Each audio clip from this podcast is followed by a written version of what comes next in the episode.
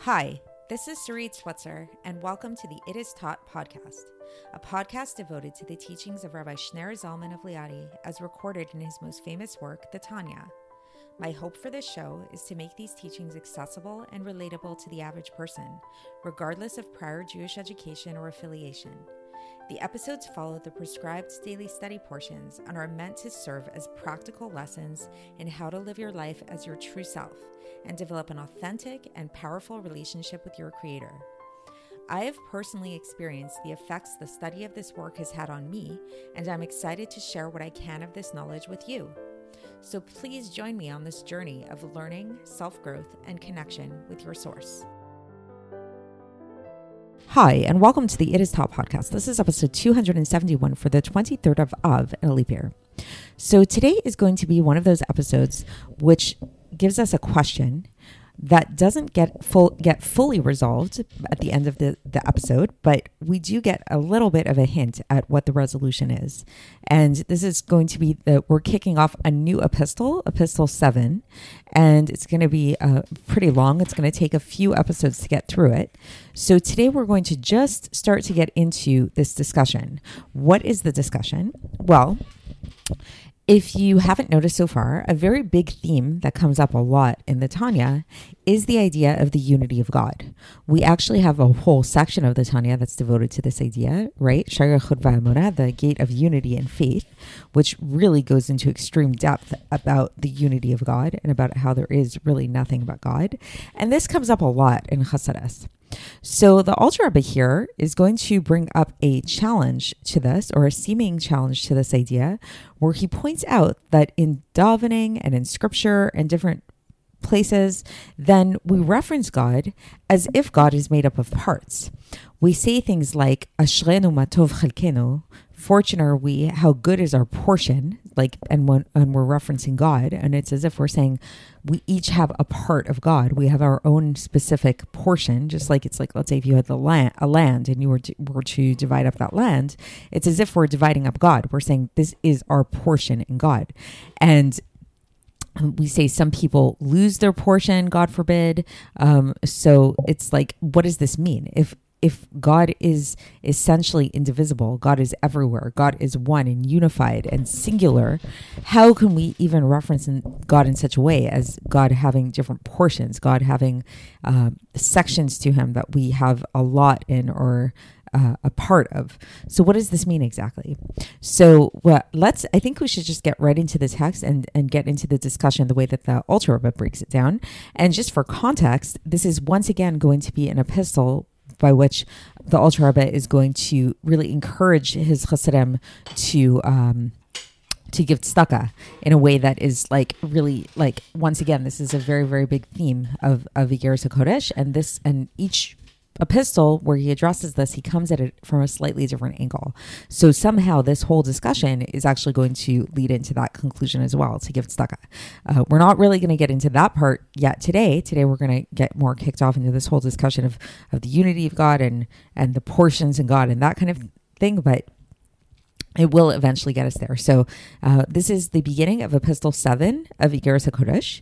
So, the Alter Rebbe begins, as I mentioned, with a quote from davening that we say, Ashrenu matov chelkenu umanaim goralenu chule. Fortunate are we, how good is our portion, how pleasant is our lot. And then the Alter Rebbe goes on and he cites Tehillim, chapter 16, verses 5 and 6, where it says, Hashem menat chelki bechusi v'gomer, which means Hashem is the allotment of my portion and of my cup, meaning that that Hashem is like supports our portion. And then verse 6, where it says, Chavalim nafluri which means portions have fallen into my lot, etc. So again, this idea of like referring to God in this portion kind of way. And the Alter Rebbe says we have to understand, first of all, there's two there's two words here. There's the word chelkenu, which means our portion, and goralenu, our lot. And they both seem to have two different meanings, right? Like a portion that a person gets like a portion is a little bit more uh, general. Like it's more it's it's it's not so specific to the individual. Like if it's let's say if everybody's getting like a portion of a piece of pie it's like we're all getting the same portion of a piece, piece of pie. We can kind of imagine that. Versus your lot sounds a little bit more specific to you. Like let's say if this pie had like some kind of topping on it like some kind of like fruit topping then with a mix of different kinds of fruit like um kiwis and berries and stuff like that your lot of that pie is going to have a specific amount and type of fruit on it versus someone else's lot is going to have a different kind of fruit on it. So the Alter Rebbe is pointing out the distinction between these two words, and he has to, uh, and he says we have to understand this. And then there's also the this idea, uh, which again, the same, it, it's running along the same theme of this phrase from uh, from the sages, which says "En lochelek Israel," that he does not have a portion in the God of Israel. So again, it's like we're saying that there's like a portion. Everybody has their portion of God in, of God, basically, um, of the Jewish God. And but now it seems like this idea of portion, this idea of saying a part of God, it's how can we say that this applies to God? Because we know that God is not divisible, God forbid, right? Like a big principle in terms of our belief and uh, in, in God is um, is the fact that He is individual, that He is singular. So uh, so how can we understand this? So to understand this, the Alter Rebbe says we have to look in a different place. We have to look in Sefer Breshis. In Breshis, where we see Yaakov. This is from Breshis chapter 33, verse 20, where we see that Yaakov, he built an altar and he says, V'yichalo kel Elokei Israel. So there's different ex- uh, interpretations of what this verse really means, but the simple explanation is that uh, Yaakov called the altar by God's name, and he called it uh, Kel, the God of Israel. And so what is this referencing and why is this relevant to our discussion? So the Alter explains, and he says because um, so it's like what's this idea of naming God spe- specifically? What's this whole idea of a name? So we know that truly God is just like His name.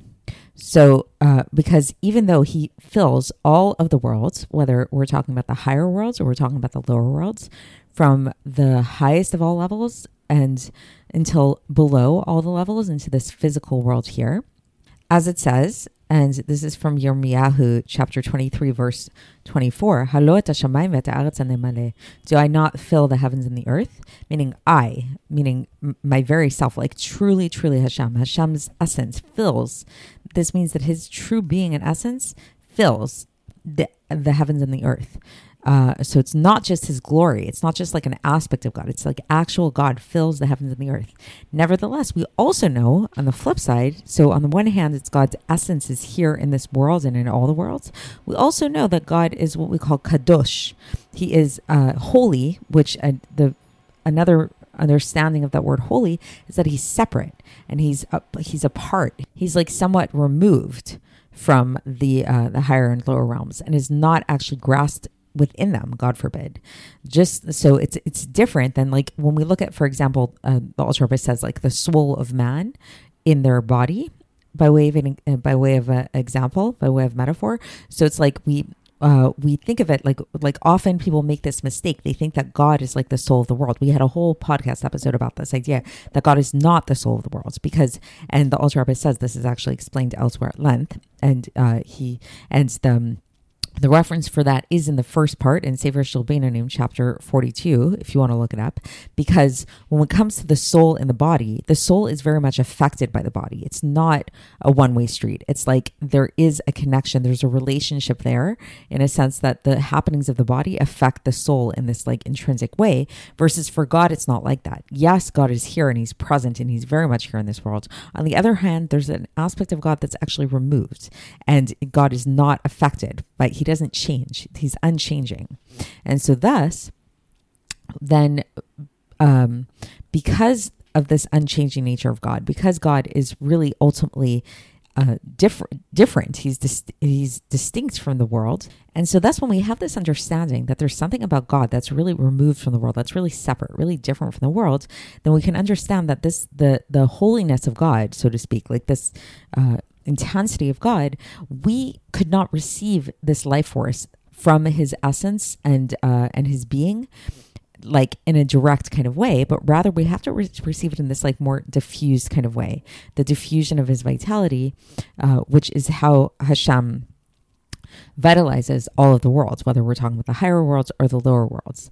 Uh, like uh, metaphorically speaking, that we can think about like it like a radiance that comes out from his his name his blessed name. So this is like a way that we can kind of like the way that we can visualize kind of how it is that we receive the, our vitality from God is that it's coming from God's name and it's like this like diffusion this radiance that comes out of God's name. But yet we know that God and his name are one and the same. As it says, and this is taken from Tehillim chapter 148 verse 13, Ki nisgav shmo for even his name alone is exalted. So it's like even Hashem's name is also exalted like God. So it's also holy and removed. So how is it then that it's like we're saying, okay, so we can't receive our vitality directly from God, so we receive it from God's name. But if God's name is really just one and the same with Him, we're just getting a little radiant. Like we're not actually receiving God's name in, in the full sense. We're just receiving it just a little bit of radiance. We're receiving Hashem's splendor, His glory, which is also from Tehillim, Hodu al Eretz v'shamayim v'gomer. His splendor are on the, is on that earth and in the heavens. And so this this uh this glory, we can think of it as like the radiance of God. And this radiance does vest itself, really truly vests itself in the higher worlds and in the lower worlds in order to vivify them. And it's actually um, grasped within them through many different intermediaries and many different contractions, tzimtzumim, like we spoke about, with the descent of many levels from in this way of like cause and effect. Like there's a whole system to it, sort of like what we tend to call like the laws of nature. So that's the end of the section. So it's sort of like, again, it's not really resolving the full question, but it's sort of getting us a little bit into this discussion. Like basically, again, what is the discussion we're having is we're talking about how can we say that when we talk about the fact that we have how good is our portion, how good is our lot, how lucky we are, or some people don't have a lot in Israel, all of that kind of thing. How can we talk like that when it comes to God? because we know that God is indivisible. God is not made up of parts. So if that's the case, how can we say that there are different that that there's this part, that part, this part, that part, and so. Uh, the Rebbe is beginning to give us, like he says, in order to understand this, we have to look at God and God's relationship with the world. And so to get into this discussion, the Alter Rebbe brings up this idea of this like seeming paradox that on the one hand we say that God's essence is very much present here in the world, and not only in our world but in all of the worlds, higher worlds, lower worlds, all of that. But on the other hand, we know that God is uh, is is separate from the world, and God is not affected by the world. There's something removed about God from the world, and that really, if we were to experience God in this full, intrinsic, essential way, that that would be too much for us. So we have to the way that we experience experience God's vitality is through many intermediaries and many channels and constrictions and all of that.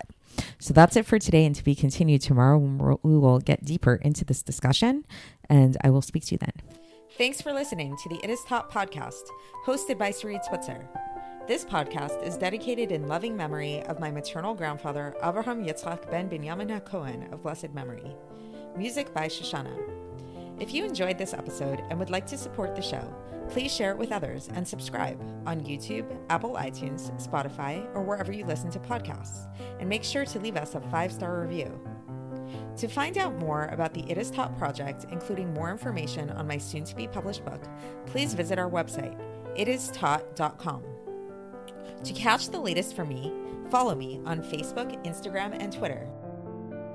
Looking forward to speaking with you tomorrow, and until then, have a great day.